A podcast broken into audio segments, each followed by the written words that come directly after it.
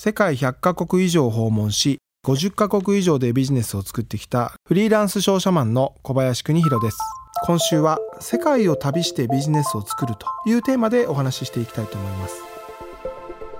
未来授業。この番組は暮らしをもっと楽しく快適に川口義賢がお送りします。今週の講師は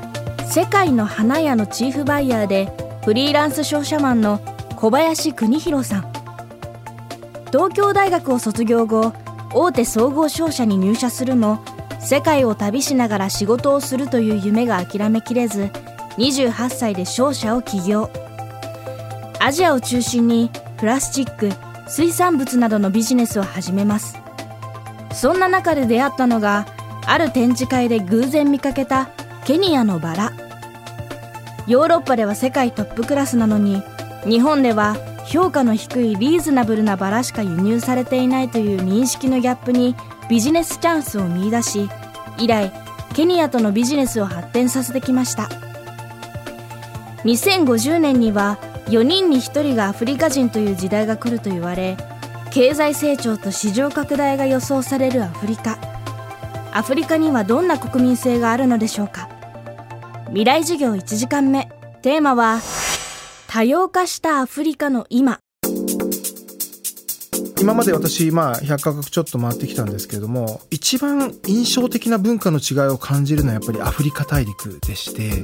特にあの、西アフリカと東アフリカっていうので決定的に違ったんですよね。で、僕自身のアフリカでのまあビジネスのキャリアっていうのは、最初は西アフリカのまあセネガルっていう国からスタートしたんですけれども、まあ他にモーリタニアとかいくつか西アフリカの国があるんですが、わかりやすく言うと、明日のことは明日にならないとわかんないのが西アフリカなんですよね。でも東アフリカってあのまあ、ケニア、ウガンダ、タンザニアとか、まあ、いくつか国あるんですけども、東アフリカ行ってみると、1週間後のことがわかるんですよね。これにはね、僕非常に衝撃を受けまして、で、まあ、一人ケニア人なんですけど、現地で、まあ僕の専属運転手みたいな形をやってくれている男性がいるんですけど、ちょうどあの、ケニアの首都のナイロビというとこいて、あの、まあ渋滞にはまったんですよね。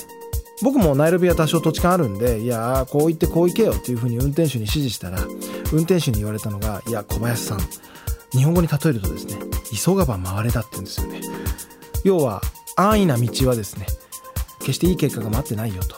それではなくて、きちんとやるべきことを積み重ねていって初めていい結果が得られるというようなニュアンスで彼は使ったと思うんですけど、それぐらいやっぱりアフリカと一言で言ってもですね、文化の違いって大きいと思うんですよね。この辺はやっぱり僕も現地に行って非常に衝撃を受けた一つ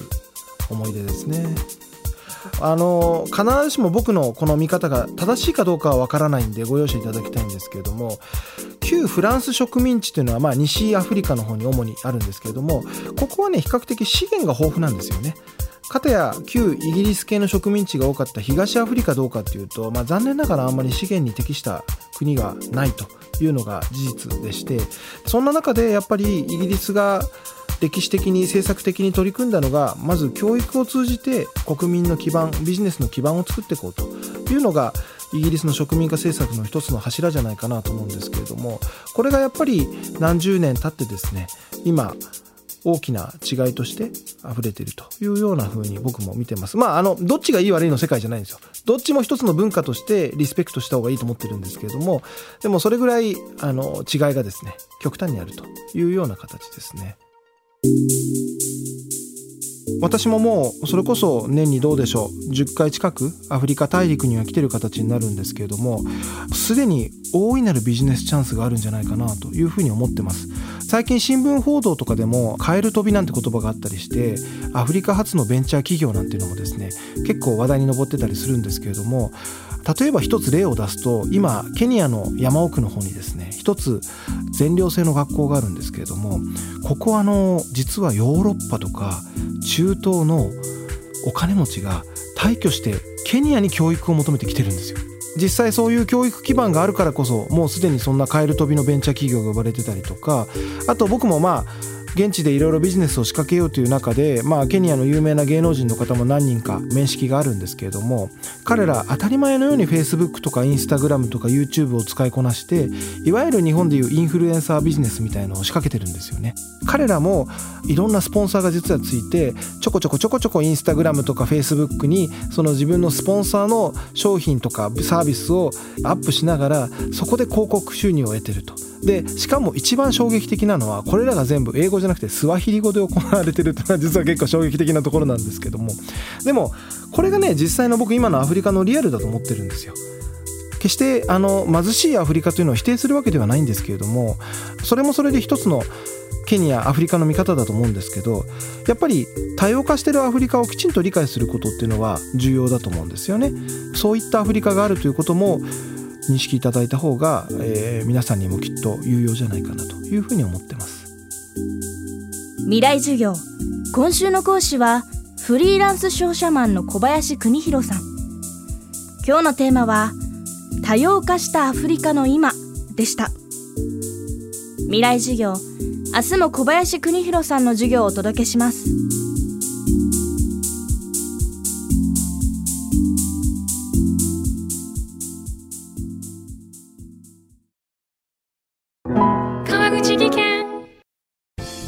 の転落大きな怪我につながるので怖いですよね。